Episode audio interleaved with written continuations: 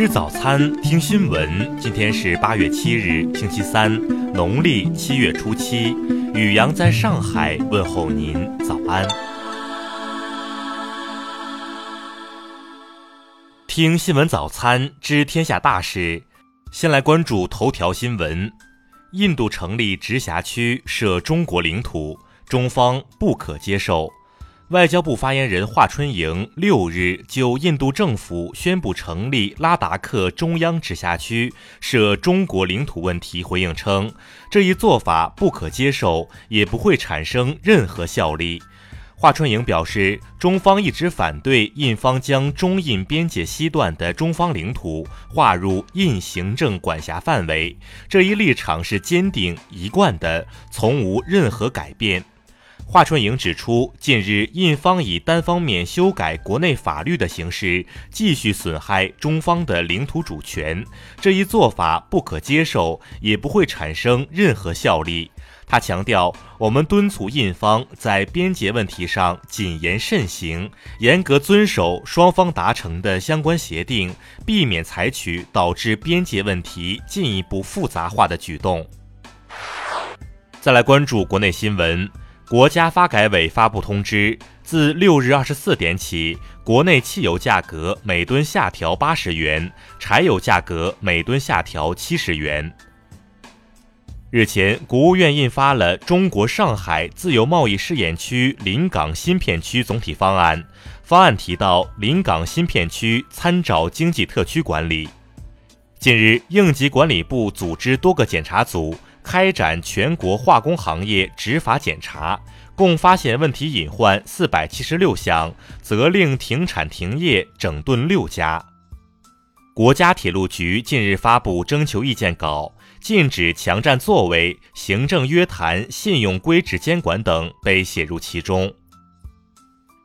国家煤矿安全监察局五日通报，近期四起较大煤矿事故。通报指出，要保持煤矿安全，打非治为高压态势，彻查相关事故原因，依法严肃追责。央行消息，为完善香港人民币债券收益率曲线，央行将于十四日在香港发行两期人民币央行票据，总发行量为三百亿元。中国国际航空公司六日发布公告称，因网络布局、运力安排等原因，将自本月二十七日起停运北京到夏威夷到北京航线 CA 八三七、CA 八三八航班。台北市长柯文哲八日举办台湾民众党创党大会，并以六十三票确定担当首届党主席。再来关注国际新闻。当地时间五日，四位前美联储主席在《华尔街日报》联合署名发表文章，呼吁美联储保持独立性。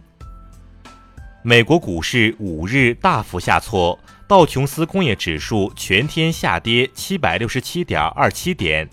财经媒体 CNBC 称，这是美股二零一九年以来最糟糕的一天。俄罗斯总统普京五日表示。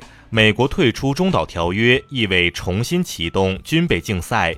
为了避免混乱，需要开始有实质内容的对话。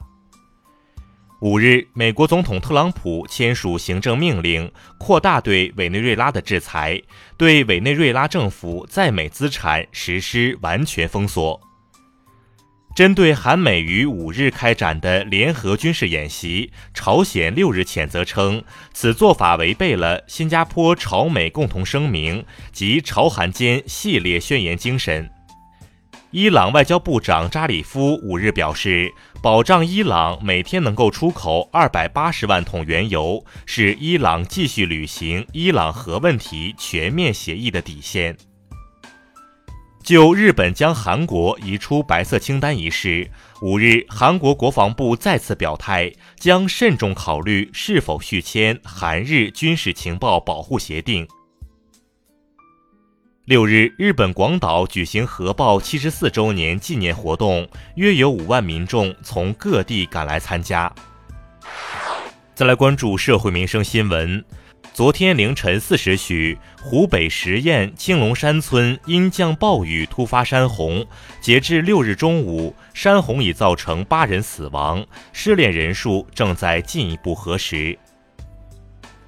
针对乔家大院五 A 被取消一事，山西省文旅厅表示，对乔家大院景区整改进行挂牌督办，将派出专业人员进驻帮扶。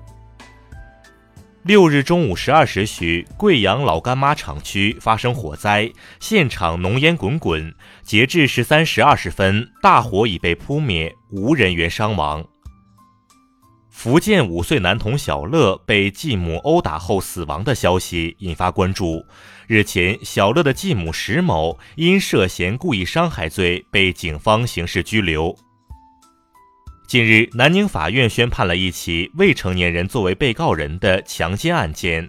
被告人李某与未满十四周岁的女友发生性行为，被判处有期徒刑两年六个月。再来关注文化体育新闻，日前结束的洛阳白云山杯中国围棋棋圣决赛中，柯洁直白以二比一的总比分首次加冕棋圣头衔。斯诺克国际锦标赛第二轮争夺，丁俊晖打出一杆破百和四杆五十加，以六比一大胜肖国栋，成功晋级十六强。昨日，首版《中华人民共和国国歌》和《歌唱祖国》等三十三张黑胶唱片及发行时的文献资料一同入藏国家博物馆。近日，一份二零一九职场单身人才调研报告显示，仅有百分之二十二点八的受访者享受单身，百分之六十点四的单身人才还是期待美好爱情。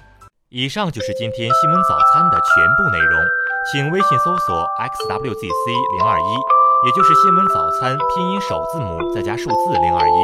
如果您觉得节目不错，请在下方拇指处为我们点赞。一日之计在于晨，西门早餐不能少，咱们明天不见不散。